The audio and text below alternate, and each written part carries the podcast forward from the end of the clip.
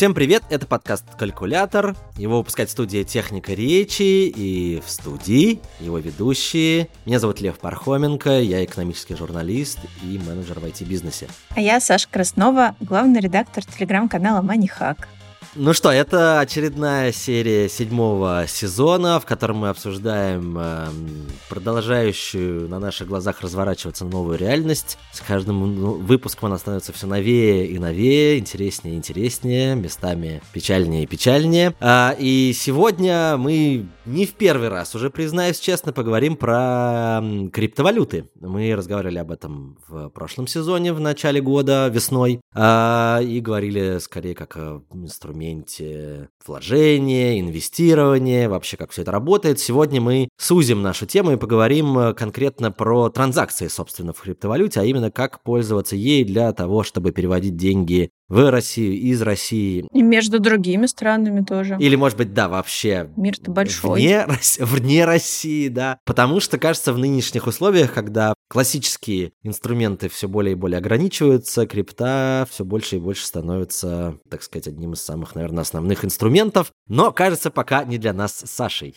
Да, я все еще не купила крипту, но я торжественно обещаю и слушателям, и тебе, и себе, что после этого выпуска я пойду это сделаю. Я на этой неделе пока освоила золотую корону, перевела себе денежки. Первый раз. План на конец недели освоить крипту. И у меня же тут криптоматы. Пойду их тестировать и расскажу потом, как все прошло.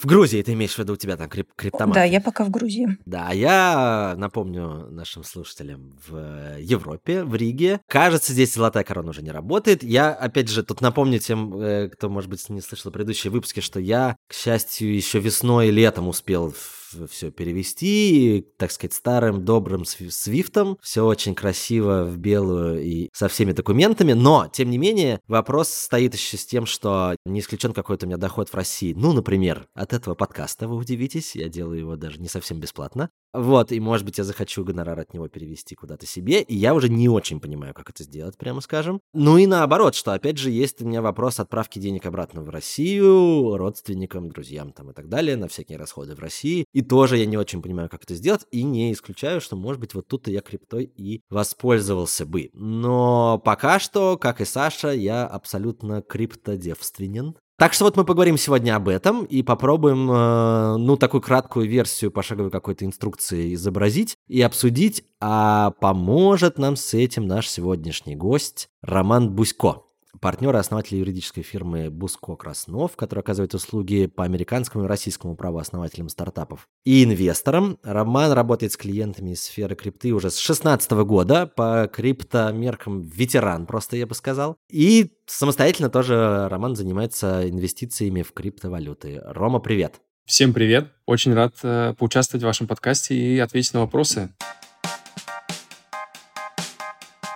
Калькулятор не единственный подкаст, который выпускает техника речи. У нашей студии есть и другие проекты. Например, подкаст «Рядом». Кстати, большое открытие для меня последнего времени. Это такой душевный разговор трех разных людей о том, что сейчас беспокоит нас всех. Об одиночестве, страхе, об ощущении, что все мы сейчас поделились на своих и чужих. И пропасть между нами все увеличивается. Но еще этот подкаст о надежде и радости, и о попытках найти новые смыслы новые точки опоры в мире после 24 февраля. Этот подкаст ведут э, лингвист, диалектолог Игорь Исаев, сразу видно умный человек, стендап-комик Женя Сидоров и моя коллега и приятельница, журналистка Таня Фельгенгауэр. Недавно ее Минюст объявил иноагентом, с чем я ее поздравляю или сочувствую. Ну, в общем, Таня виднее, ну а главное, я уверен, что свои чувства по этому поводу она в этом подкасте тоже обсудила. Кстати, в одном из последних выпусков ведущие как раз говорят о том, как такими статусами нас пытаются разделить и как в таких условиях искать вообще общий язык и оставаться рядом,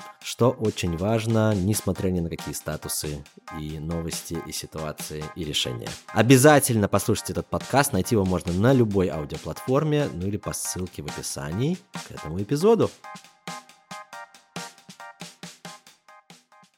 Представим, что у меня нет опыта в крипте, нет криптокошелька. И как, собственно, с помощью крипты я могу перевести деньги, например, из России в Грузию? А какие у нас вводные условия? О том, что деньги лежат на Сбербанке в России? Наверное, так, да, или на Тинькове где-нибудь?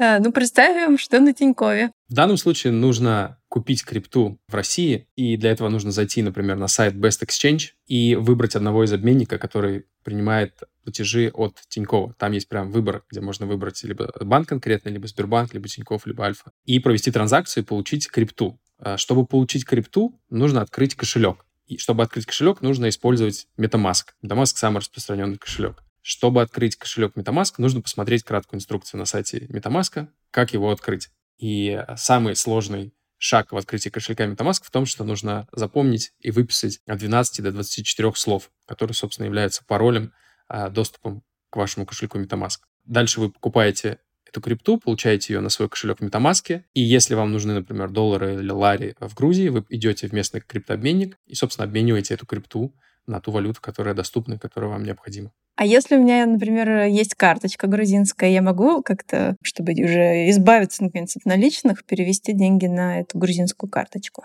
Ну, в данном случае просто добавится дополнительный шаг, когда вы обменяете крипту на наличку в Грузии, то вам ее нужно будет просто зачислить на свою карту в грузинском банке. То есть это просто дополнительный шаг. То есть с MetaMask нельзя перевести деньги на другую карту? Нет, потому что MetaMask — это приложение, которое никак не интегрировано с банками на данный момент. MetaMask — это так называемый некостадиальный кошелек, в котором хранится ваш частный ключ. И с помощью этого частного ключа вы можете подписывать транзакции или совершать транзакции. То есть взаимодействовать напрямую с блокчейном, в данном случае Ethereum или других э, блокчейнов, которые интегрированы в кошелек MetaMask. Можете себе представить, что а, ваш приватный ключ это как ваш пароль к имейлу, а ваш имейл, э, ну, адрес, да, например, Александр Краснова собака gmail.com, это ваш так называемый публичный ключ, то есть э, публичный адрес, точнее, э, с которым вы можете шарить с вашими, там, не знаю, э, друзьями, контрагентами, которые отправляют вам средства. Вот, и чтобы а, осуществлять транзакции с этого имейла или адреса, вам нужен свой приватный ключ. Приватный ключ представляет собой сложную, э, невероятно не, невозможную для запоминания комбинацию цифр и букв. И чтобы упростить, а, была введена такая специальная конвенция, когда а, достаточно запом- запомнить 12 или 24, а, в зависимости от э, версии, рандомных слов. И, собственно, это является вашим ключом к метамаску. Рандомно в том смысле, что ты не можешь их сам придумать? Нет. То есть взять цитату из Пушкина не канает? Тогда бы ее легко было разгадать. Ну да, правильно. На самом деле алгоритм понятен, и вот спасибо тебе, Рома, большое, потому что когда я вот начинаю читать какие-то гайды, то у меня очень быстро начинает загибать мозг от количества деталей и подробностей, а тут, в общем, какая-то вполне понятная, понятная история, и, в общем, э, на самом деле не сильно отличающаяся, собственно, от, э, так сказать, не криптофинансов. Если бы я начинал про это говорить, то э, я бы начинал вот с последнего шага, который я только что рассказал, это кошелек. И что такое биржа? Потому что до февраля месяца этого года большинство пользователей э, благополучно открывали себе аккаунты на бирже, и этот аккаунт на бирже представлял себе как любой другой аккаунт в банке или любом другом э, приложении, которое знакомо всем пользователям. К сожалению, после февральских событий многие биржи иностранные прекратили работать с российскими пользователями, и поэтому мир, условно, всей крипты разделился на две большие категории. Это вот есть иностранные биржи, которые продолжают работать с российскими пользователями, и есть децентрализованные способы хранения и операций с криптой. Это вот то, что касается MetaMask, всех вот этих кошельков. И у пользователя, который сталкивается с задачей совершить какую-то операцию с криптой, у него есть два пути. Первое — это найти биржу, которая работает, соответственно, с российскими пользователями. Такие биржи есть, это всякие различные азиатские биржи. Соответственно, там можно открыть аккаунт и даже попробовать там попробовать оплатить что-то с российской карточки. А говорят, что это работает. И если это так, то вы сразу приобретаете крипту там, можете вывести ее с биржи на криптообменник в той стране, где вы находитесь, сразу обменять крипту на ту валюту, которая вам нужна. Это один путь. Второй путь — это вот сложный, который я начал рассказывать, когда вы заводите сначала кошелек, ищите обменник в Москве или в Санкт-Петербурге, который, который готов принять рубли и продать вам, перевести крипту. Потом эту крипту вы меняете в Грузии там на то, что вам нужно. Вот, это второй, это более сложный способ, но он стал необходимым в силу тех как бы политических и реальностей, в которых мы живем. Что касается самой валюты, да, потому что есть, как мы уже знаем из прошлых выпусков э, подкаста «Калькулятор», есть стейблкоины и есть обычная криптовалюта, и насколько я понимаю, что все-таки для вот таких транзакционных историй, когда мы просто нам нужно перегнать деньги туда-сюда, то мы берем стейблкоин. Давай напомним, в чем суть. Стейблкоин — это специальный вид криптовалюты, который а, один стейблкоин, как правило, равен одному доллару и колеблется в коридоре несколько там базисных процентных пунктов, то есть меньше 0,1%. И есть несколько видов стейблкоинов. Ну, в качестве предыстории, если это интересно, первый стейблкоин, один из первых масштабных стейблкоинов был USDT, так называемый Tether. А USDT появился, потому что все криптобиржи на заре становления этой индустрии, они не могли позволять пользователям фиксировать свою доходность от торговли активов какой-то в долларах, потому что эти биржи, у них не было у самих банковских счетов, и они не могли позволять трейдерам профессиональным выводить свои позиции, например, чтобы фиксировать убыток или доходность против долларов. И в какой-то момент одна из крупных бирж придумала а, так называемый стейблкоин. И весь механизм работы стейблкоина строится в том, что есть какое-то лицо, а, назовем его эмитент или тот, кто выпускает стейблкоин, и этот эмитент гарантирует, что на банковском счету на каком-то лежит 1000 долларов, и всего в обращении выпущено 1000 стейблкоинов. И, собственно, э, надежность стейблкоина зависит от надежности этого эмитента и от надежности его гарантий и от того, насколько он как бы проходит аудит, э, верификацию своих э, активов, которые он хранит. Сейчас есть два, наверное, самых популярных стейблкоина. Это USDT и USDC. Из этих двух стейблкоинов, наверное, более надежным является USDC. Это американский стейблкоин. А, по-моему, компания Circle является эмитентом. По-моему, она является даже публичной или собиралась на IPO. И считается, что она самый надежный стейблкоин. А, USDT, он популярен. Насколько я смотрел последнюю статистику, он чуть более популярен по объемам торгов, но он менее надежен, потому что а, уже несколько лет идут расследования в отношении их основателей.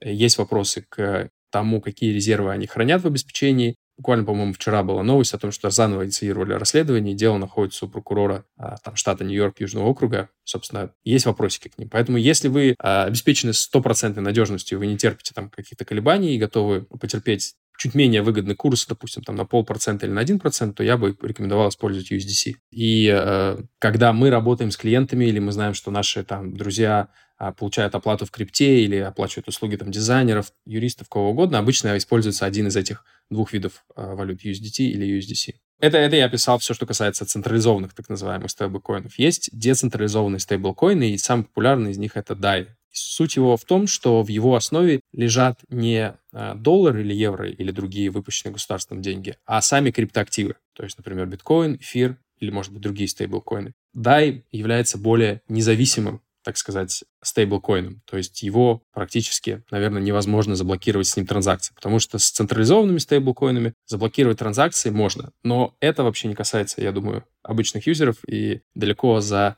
периметром этого подкаста, потому что речь идет о каких-то хакерах, террористах и там так далее. Несколько месяцев назад как э, было довольно много шума по поводу того, что стейблкоины эти не очень-то и стейбл, вот они обвалились, о боже мой, все, все пропало и так далее. Потом, правда, выяснилось, что они типа упали на 2% или что-то вроде того, и как-то все это вроде отыгралось. Но на самом деле все-таки на, на, насколько надежна эта история, как тебе кажется, вот по состоянию на сегодняшний день?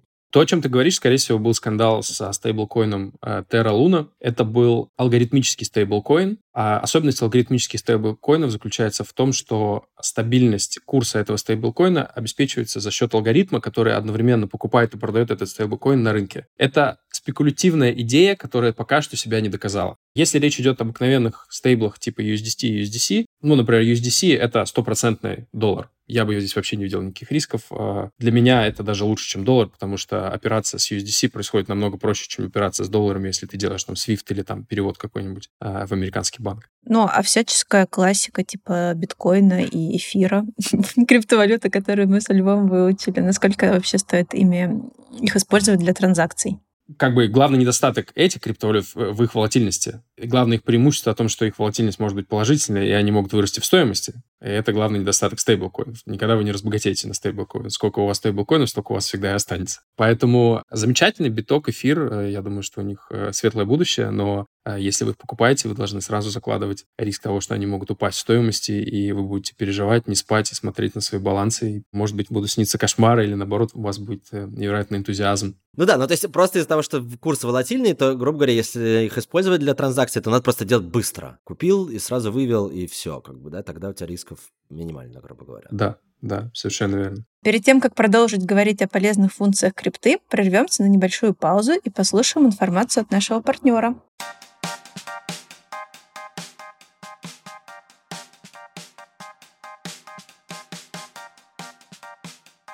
Привет, это Данил, продюсер и редактор калькулятора. Сейчас я расскажу вам о новой классной фишке в приложении Тиньков, компании, которая поддержала наш подкаст в этом эпизоде. Я помню, как 2-3 э, года назад чуть ли не половина моих друзей стали при каждой практически встрече рассказывать, что мне срочно нужно перейти по их реферальной ссылке и, конечно же, начать пользоваться Тиньков. Такая чрезмерная активность вызывала у меня отторжение. Но потом один из друзей показал, как в приложении Тиньков работает кэшбэк, и я решил все-таки попробовать. В итоге мой друг получил свою заветную тысячу рублей за то, что привел меня, а я пользуюсь Тинькофф до сих пор. И именно кэшбэк мне в итоге и нравится больше всего. Особенно категории покупок с повышенным кэшбэком, которые можно выбирать каждый месяц. Мне кажется, что мне даже больше нравится не деньги получать, а именно вот выбирать. Ну ладно, деньги получать, конечно, тоже нравится. Сейчас у Тинькофф появилась еще одна классная фича. Она называется кэшбэк дня это повышенный кэшбэк, который меняется каждый день. Это может быть Uber, пятерочка, там, детский мир или золотое яблоко. Но давайте посмотрю, какой сегодня у меня. Так, захожу в приложение Тинькофф, раздел вот кэшбэки бонусы справа. Дальше чуть ниже кэшбэк от партнеров. И вот он, кэшбэк дня. Ну вот, у меня сегодня 15% за покупки в сети кофеен Surf. Ну вот буду идти в офис, может быть, зайду в Surf, что-нибудь себе куплю. Это на самом деле довольно интересно. Заходить утром в приложение и смотреть, какой повышенный кэшбэк ты можешь использовать в этот день. Если вам эта фишка тоже кажется классной, можете посмотреть, какой кэшбэк дня сегодня у вас. И, например, написать нам это в комментариях. Почему нет? Ну а подробнее почитать о том, как это работает, можно, как всегда, по ссылке в описании эпизода. Кстати, если вы слушаете этот выпуск в четверг 10 или в пятницу 11 ноября, имейте в виду, что в эти дни у Тинькофф действует кэшбэк в 15% на все покупки на Яндекс.Маркете. Хорошая возможность что-нибудь там прикупить. Рома за эфиром нам сказал, что он ненавидит эти вопросы. Они самые скучные, но мы, мы вынуждены их задать. Все-таки какую биржу выбрать сейчас? А, чтобы внезапно тебя там не заморозили, и все твое непосильно нажитым трудом богатство не исчезло. Ну, смотрите, какую биржу вы, вы не выбрали, даже если происходит введение санкций, если мы говорим про санкции, которые вот были недавно введены Европейским Союзом, то все биржи дают вам возможность вывести ваши средства. То есть никто глобально не теряет. У вас как минимум там будет 10 дней, чтобы спокойно все это вывести. Поэтому какую бы вы биржу не выбрали, или какая бы она у вас ни была, скорее всего, вы смогли спокойно вывести средства. Дальше, если речь идет о биржах, которые можно выбрать сейчас, чтобы открыть аккаунт и что-то купить, как я сказал, я бы смотрел на в сторону там азиатских бирж. И я знаю, есть там, допустим, такие биржи, как OKX, есть KuCoin и Huobi. Вот из этих трех, по крайней мере, эти бренды были на слуху а, среди моих знакомых последние там несколько лет как азиатские там доминирующие биржи. Я бы смотрел именно туда. Самая крупная биржа — это Binance, а, Binance, поскольку она локализовалась в Европе и собирается выходить там активно на европейский рынок, они следуют европейскому регулированию и ограничивают аккаунты. Но эм, я не смотрел, как там они отреагировали на последний раунд санкций, который был вот э, недавно. И, как бы, если, если немножко дать бэкграунда, то а, где-то полгода назад были введены санкции, которые запретили европейским юрлицам а, оказывать услуги криптокошельков и а, криптоопераций для российских граждан и лиц, находящихся в России, на сумму свыше 10 тысяч евро. А месяц назад, или полтора месяца назад, были введены санкции, где этот порог был полностью снижен до нуля, соответственно, по, вступил в силу полный запрет на оказание услуг в сфере крипты для граждан, находящихся на территории России или, или с российским паспортом. Соответственно, выбирая биржу, нужно смотреть биржу, которая не подчиняется этим санкциям. И это нужно смотреть в сторону Турции или в сторону Азии. И три такие биржи, как я сказал, OKX, Huobi и KuCoin.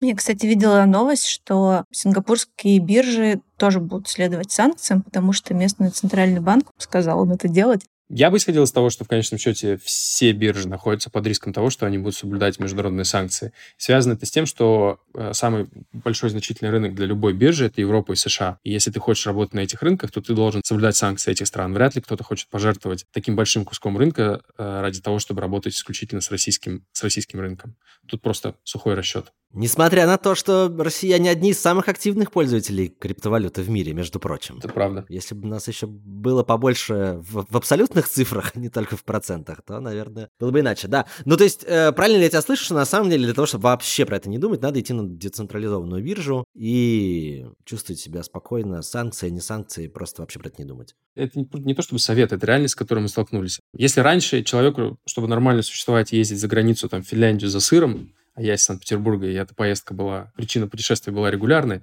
то нужно было иметь загранпаспорт. Сегодня, если ты хочешь быть нормальным человеком и совершать операции, куда-то ездить, нужно иметь иностранное ВНЖ. Будь это там ВНЖ Черногории, Турции, Европы или любой другой страны. И proof of address, так называемый, то есть доказа- доказательство места жительства. Если у тебя есть эти два документа, по большому счету ты можешь открывать аккаунты на любой бирже. А на самых там крупных Kraken, Coinbase, если у тебя есть иностранный ID, резидентство, residence permit там или еще какая-то карточка, то ты запросто можешь это делать. Поэтому совет мой иметь такой второй документ, даже не паспорт, а именно такой подтверждение, которое позволит тебе иметь доступ ко всем благам, финансовым благам крипты, да и ну и только крипты. Конечно, для тех, кто остался в России и не собирается получать второе гражданство или второе или ВНЖ в другой стране, а нужно смотреть в сторону децентрализованных бирж. И здесь э, доминирует биржа под названием Uniswap, самая популярная биржа. Это американская биржа, американская корпорация, но они не э, следят за э, IP-адресами пользователей. То есть они могут технически следить на фронтенде, откуда у них трафик идет, но они не могут блокировать там конкретный аккаунт и этим не занимаются. Они также не проводят KYC-процедуры, know your customer, и, соответственно, не знают э, личности гражданства пользователя. Но, опять же, для этих юзеров, если они впервые в крипте, всегда встает вопрос, как э, зайти, как обменять свои наличные средства рубли там или на банковском счету в крипту. Это вопрос так называемый он-рампа, то есть как люди анбордятся в крипту. И это самый большой, на самом деле, на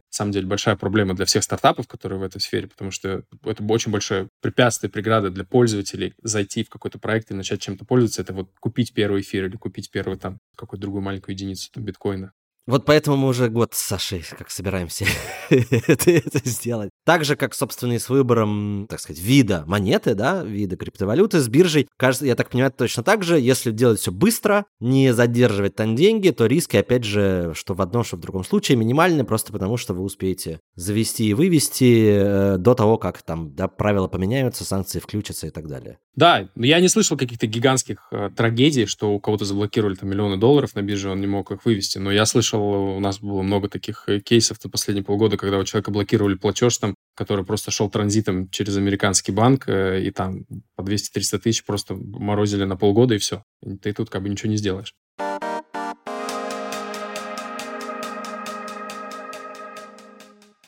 А, Ром, расскажи, пожалуйста, какие есть ошибки, опасности, когда ты все-таки вступаешь в этот дивный мир крипты? Мошенники, штрафы, налоги какие-нибудь, которые нужно уплатить.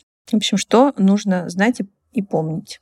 Ну, начнем с самого простого. Я думаю, что все должны понимать базовые правила безопасности операции и владения криптой. То есть, если у вас есть свой кошелек, а, MetaMask, и вы выписали свои эти 12 слов, желательно их не потерять. То есть это правило номер один. Сохраните, запишите их. А, есть разные способы практики хранения этого пароля. Но если вы потеряете эти 24 слова, вы никогда не сможете восстановить доступ к своему кошельку, потому что у MetaMask нет службы поддержки, и э, никак по email они не смогут восстановить пароль. Поэтому это самое важное правило. А тут можно уже углубляться. Раз, можно записывать на листочке, можно хранить в сейфе, можно купить себе металлическую пластинку и выписать на нее эти слова. Сделать татуировку. Да.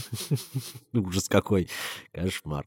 Ну, представляешь, потеряешь такой пароль, а там куча денег. Нет уж, лучше татуировка. Либо, например, есть другие более простые способы. Это когда фраза делится на несколько комбинаций, и вы делитесь ею с тремя разными людьми, которые знаете только вы, они между собой не знают, но при этом это три ваших доверенных лица. Не знаю, мама, друг там и э, кто-нибудь еще. И таким образом, в случае чего вы либо они смогут это как-то найти, э, и если с вами что-то произойдет, и совместить эту фразу, либо если вы забудете или вас украдут эту бумажку, то вы сможете быстро оперативно восстановить. Второе — это главное не потерять деньги в этом. То есть если ваша задача просто хранить стейблы и перевести деньги, там, 20 тысяч из России, например, туда, куда вы захотели переехать, стейблы — замечательный инструмент, упрощает э, операции трансграничные, все здорово. Но как только вы купите себе стейблы, вы сразу захотите что-то заработать. А все люди, как только касается этого, они сразу заболевают, и поэтому, ну, я думаю, что это лично вопрос времени, когда все этим заболеют, и все будут владеть криптой. Причем вопрос не, не такого далекого времени. Всегда людям хочется что-то заработать. И есть разные способы в крипте, и тут как раз очень много мошенников.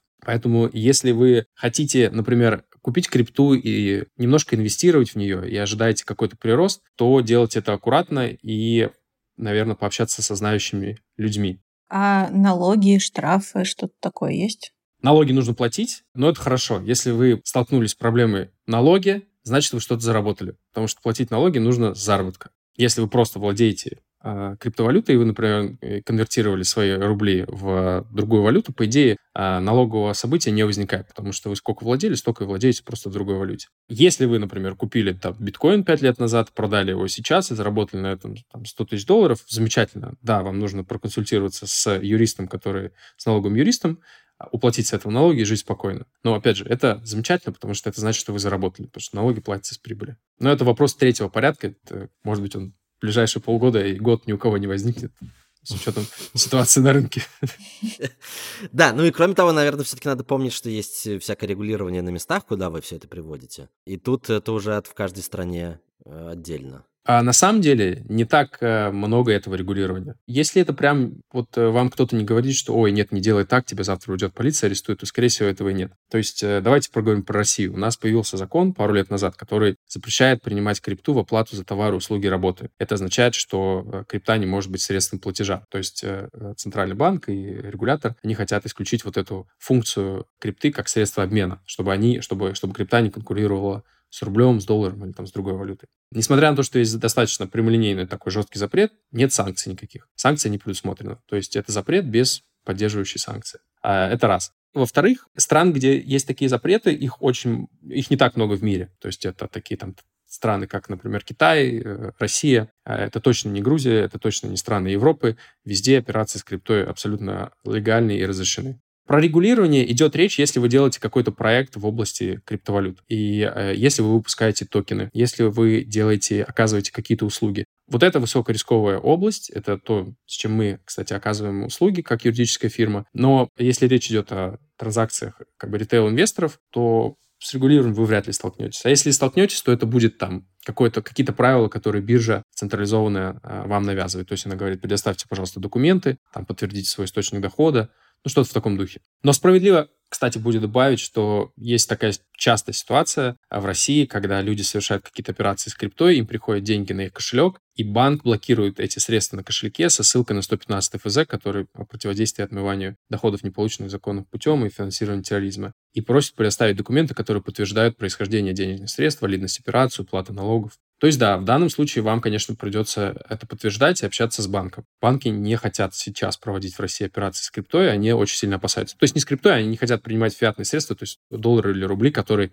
они подозревают пришли от операции с криптой. Они насколько как бы хорошо это видят, что они пришли именно с, как бы через крипту? Можно ли как-то тут это немножко запутать, что ли, да? чтобы просто не, не ввязываться в эти диалоги бесконечные. Самый простой способ запутать это не превышать какую-то определенную планку, когда у них выстрелили там красный флажок, и они начинают подозревать, что это крупная операция. То есть, если операция там соответствует плюс-минус э, 2х там от, от месячных объемов за предыдущие там полгода, то, наверное, это в рамках разумного, и банк, наверное, не будет сильно переживать. Если это в 10 раз превышает а, годовой объем, то, конечно, это сразу вызовет подозрение. Я бы не стал недооценивать э, системы мониторинга наших там как бы банков, и любые операции свыше там полмиллиона рублей сразу попадают на ревью в там, специальный отдел банка. Ну да, нет, я имею в виду, что, грубо говоря, там выводить не напрямую но в банк, а сначала там, не знаю, ну какой-нибудь там Киви или еще что-нибудь, где как бы с, с комплайенсом, да, вот с этим попроще, а потом оттуда уже заводить на банк, грубо говоря. Так, так и так. Сейчас так и происходит. Сейчас так и происходит. То есть раньше, например, когда э, были английские биржи, которые реально могли вывести рубли а на счет в Тинькове или в Альфа-банке, то есть такое было два, два года назад точно, банк видел юрлицо, которое осуществляет платеж, в какой-то момент он понимал, что эта компания ассоциирована с криптой, и он знал это. И дальше банк, ну, то есть и Тинькофф, и Альфа пропускали спокойно такие платежи, никаких проблем не было. Сейчас, конечно, они, наверное, осторожно к этому супер... Ну, сейчас вообще невозможно, по большому счету, там ничего не приходит с иностранных юрлиц. И сейчас, э, как бы, как это становится известным, просто приходит большая сумма, которая в 10 раз превышает объем, и они просто просят предоставить документы. И эти документы должны действительно как-то доказывать, что вы получили наследство, большой доход за оказание услуг, уплатили налоги. Но это должны быть действительно валидные документы, которые успокоят соответствующего сотрудника банка. То есть с точки зрения регуляторики, вот я бы на месте ритейл-инвестора опасался только банков, которые могут заблокировать счет и попросить представить документы.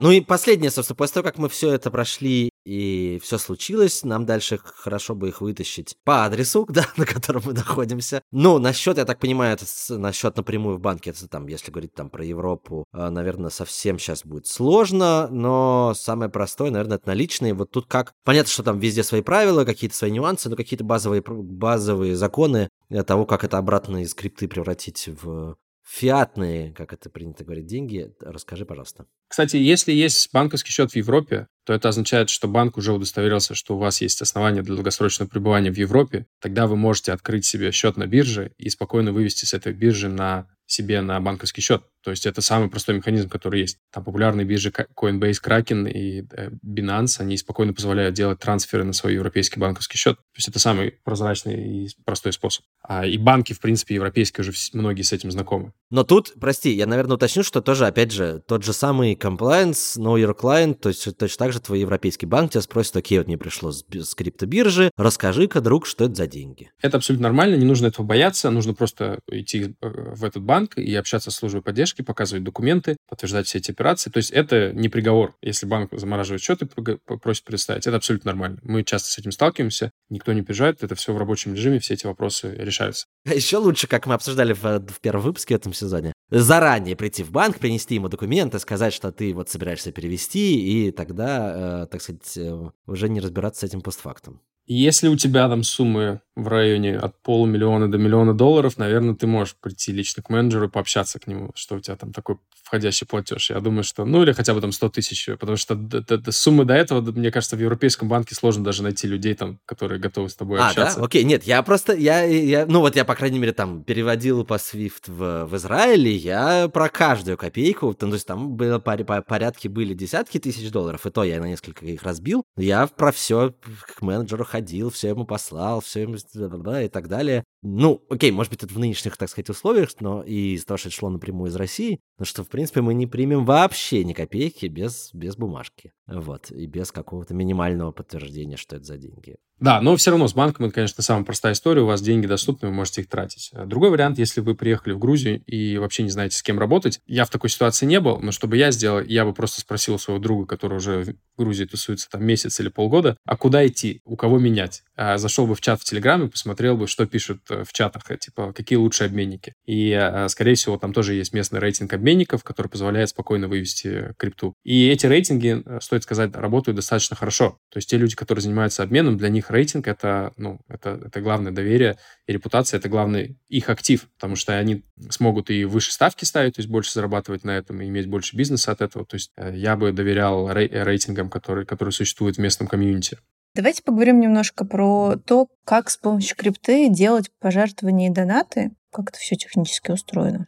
Как правило, человек, который хочет, или организация, которая хочет принять пожертвование в крипте, публично выкладывает свой адрес, так называемый публичный, публичный адрес. И по этому адресу лицо, которое хочет пожертвовать, жертвователь, он, собственно, делает перевод. И чтобы сделать перевод, это можно сделать либо через биржу, там есть функционал по-английски называется withdrawal, то есть вывода средств, когда можно нажать э, кнопку «Вывести», указать этот адрес, указать сумму необходимую и сделать перевод. Второй вариант — это использовать тот же самый децентрализованный кошелек, точнее, не кастодиальный кошелек, э, например, MetaMask или Coinbase Wallet, потому что Coinbase есть тоже, тоже отдельное приложение именно как кошелек, а не биржа. И а, использовать, собственно, там функционал, и это позволяет сделать абсолютно то же самое. Есть моментик а, важный здесь о том, что когда вы делаете перевод и жертвуете в пользу кого-то, если вы делаете напрямую это со своего кошелька, например, с кошелька биржи, то чисто технически человек или лицо или спецслужбы, которые хотят очень сильно это узнать, они могут узнать, кто совершил это пожертвование. То есть все операции на блокчейне, они публичные доступны, то есть можно увидеть, с какого адреса куда отправляется. Поэтому э, я слышал, что те люди из скрипты, вроде Виталика Бутерина, когда они делают пожертвования в пользу различных стран,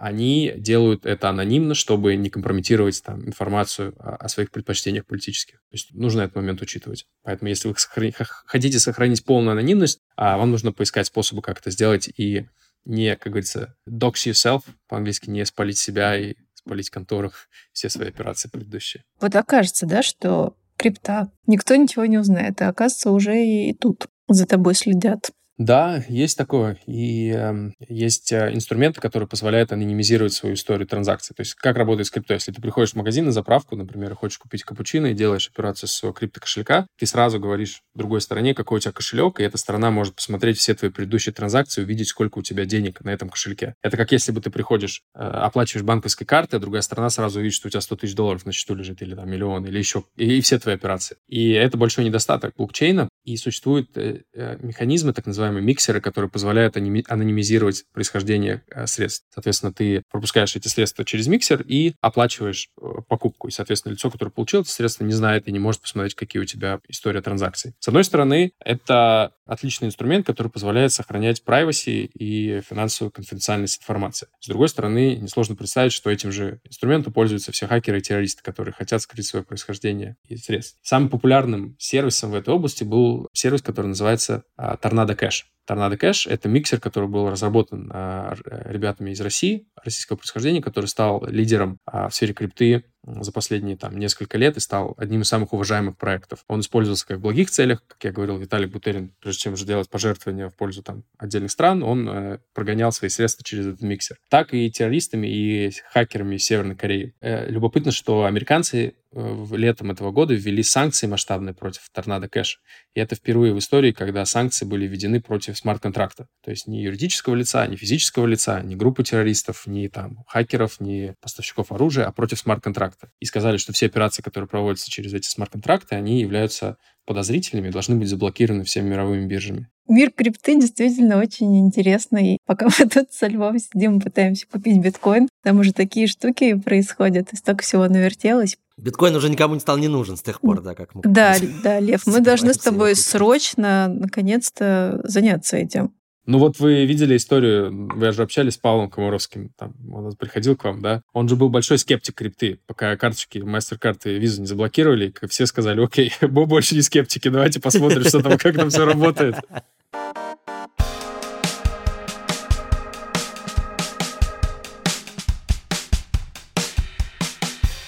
Ром, ну вот как бы в завершении хочется еще спросить про такую вещь, не знаю, из будущего или уже из настоящего, как средство платежа, потому что на самом деле уже бесконечное количество лет возникают какие-то такие хайповые новости, что типа вот, там вот пиццу можно купить за крипту, а здесь можно кофе купить, а здесь даже дом можно купить. В Макдональдсе уже можно заплатить в Швейцарии мне каждый раз кажется, что это на самом деле чисто какая-то маркетингово-хайповая история. Просто, ну, в, из разряда тех же, когда давайте представ... добавим слово крипто к тому, к чему-нибудь, и это сразу станет супер модно и современно. В реальности вообще, насколько можно серьезно сейчас говорить про использование криптовалюты в качестве ежедневного платежного средства, вот так я скажу. Я бы разделил тут э, просто э, по суммам транзакций, например, э, ниже там 50-100 долларов и свыше там 500 долларов. Не секрет, что за каждая операция в крипте стоит сколько-то. То есть это транзакции, которые ты платишь э, майнерам, то есть тем субъектам, которые поддерживают блокчейн, за то, чтобы операция прошла. И в зависимости от стадии рынка, э, это, это стоимость этих операций, например, это называется газ на, на, на эфире, стоимость этого газа, она может быть, быть настолько большой, что транзакция будет бессмысленна. Например, были, были время, когда операция, одна операция в эфире стоила 15 долларов. Если ты хочешь купить в Швейцарии Биг Мак в Макдональдсе, который, наверное, стоит 50 долларов по швейцарским там, меркам, то все равно это получается очень дорого. Вот. А вместе с тем, если ты делаешь операцию на полторы тысячи долларов, тебе нужно оплатить там услуги каким-то юристам или еще кому-нибудь, и это стоит 10 э, долларов, то это абсолютно замечательная история. Ты можешь даже не заходить в банк, где эта операция будет стоить 25 минимум долларов, и заплатить им в USDC, то есть в стейблкоине. И э, тот мир, в котором я варюсь, и те ребята, с которыми мы общаемся в крипте, э, операции в USDC, как я говорил, также хорошо проходят, ежедневно они принимаются, и никто даже не думает, что это чем-то хуже доллара. То есть э, э для расчета в таких крупных суммах замечательно работает. Для расчета в ежедневных целях наверное, работает пока что не очень хорошо, просто потому что высокая комиссия за операции. Есть разные подходы, механизмы, как это снизить эти тран- транзакционные расходы. Не знаю, пока они как бы не появились. А динамика, как тебе кажется, есть какая-то в этом? Что все больше можно э, мест, где реально можно не расплатиться, снижается стоимость этой комиссии и так далее? Нет, есть, конечно. Например, в биткоине, если речь про биткоин, есть такая технология, называется Lightning. А, это технология, которая позволяет э, снижать стоимость транзакций до нескольких центов, может быть, даже там до одного цента. Поэтому э, люди, которые хотят рассчитываться в биткоине, они запросто могут это использовать. И та, та Саша, на которую, история, на которую ты ссылалась в Швейцарии, это как раз была оплата в биткоине через Lightning. То есть э, специально был настроен там канал между людьми, плательщиком и тем, кто принимает платеж, и комиссия была минимальная. Другое дело, что люди, которые в крипте, и особенно те, кто держит биткоин, они не хотят никогда тратить свой биткоин. А, а им нет смысла рассчитываться. Они не делают этого просто. Они не хотят, они не готовы держать его Потому вечно. что это моя прелесть, да. Все помнят историю, как парень продал две пиццы и, и нашел пар, другого парня, который заплатил ему 10 тысяч биткоинов да? Это там даже празднуется как пицца дэй. Да-да-да-да, я тоже, кажется, хотел вспомнить эту историю. Да, теперь это 10 тысяч биткоинов, это какие-то безумные, безумные миллионы, миллионы долларов. Зато хоть пицца была вкусная. Ну хорошо, мне кажется, мы отличный сделали такой галопом по Европам обзор вообще, как все это работает. Мне правда стало сильно понятней. Да, Ром, спасибо тебе большое. Я прям завтра пойду этим всем заниматься. Сколько раз я уже слышал это, и наши слушатели Ну, тоже, понимаешь, Саша. были некоторые обстоятельства в последний Да-да-да, год, некоторые обстоятельства. которые мешают мне жить нормальной криптожизнью. В завершение, наверное, добавлю, что есть большой материал в издании The Bell. Мы добавим ссылку на, на него в описании к этому выпуску, где большой обзор, собственно, всего того, что мы сегодня обсуждали, с плюсами, минусами, со всеми названиями и всем прочим. А, писал его Паша Комаровский, с которым мы общались э, несколько выпусков назад. Рома, насколько я знаю, э, сильно в этом э, помогал. Так что, опять же, если там на слух что-то вы не разобрали, какие-то названия бирж и валют, которые Рома сегодня упоминал, welcome, там все это есть. Ну и в целом там, конечно, еще более подробный разбор всей этой истории, чем мы смогли сейчас уложить в этом выпуске. Рома, спасибо тебе большое, было очень интересно. Был рад пообщаться, буду рад еще раз прийти.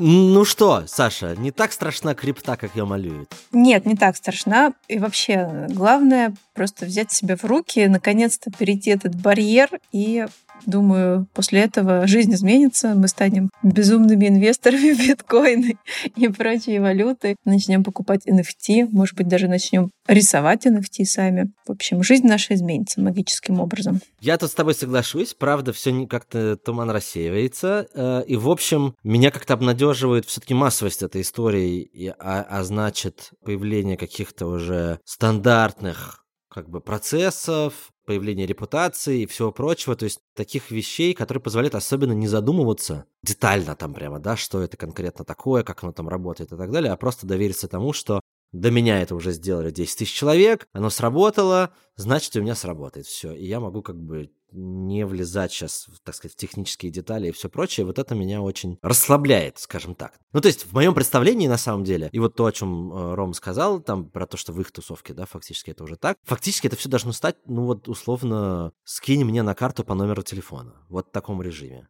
И кажется, мы уже очень-очень близко к этому подходим, когда это будет настолько же просто, понятно, очевидно, легко и надежно, да? Да, я представила, как у меня сын будет просить, мама, скинь мне 5 биткоинов на карманные расходы на мой криптокошелек. Ну что же, пора прощаться, друзья. Это был подкаст, хочется сказать, криптулятор. Хотя пока он еще называется калькулятор. Но, несмотря ни на что, выпускал и будет выпускать его студия «Техника речи». Ну а его ведущие Лев Пархоменко и... Саша Краснова. Обязательно пишите нам на почту подкаст «Собака Техника речи студио», а в телеграм-аккаунт «Техника речи» или в комментариях на YouTube. Это тоже можно сделать. И в Apple подкастах тоже. Задавайте вопросы, предлагайте темы для эпизодов. Мы это все читаем и очень ждем. Все контакты, которые Саша озвучила в описании к эпизоду, не забывайте делиться им с друзьями, с тем, э, кто, может быть, сам задумывается о том, чтобы воспользоваться этим чудесным инструментом. Подписывайтесь на наш подкаст, ставьте звездочки, сердечки, вот это вот все, что там можно ставить. Тогда о нашем подкасте узнает гораздо больше людей.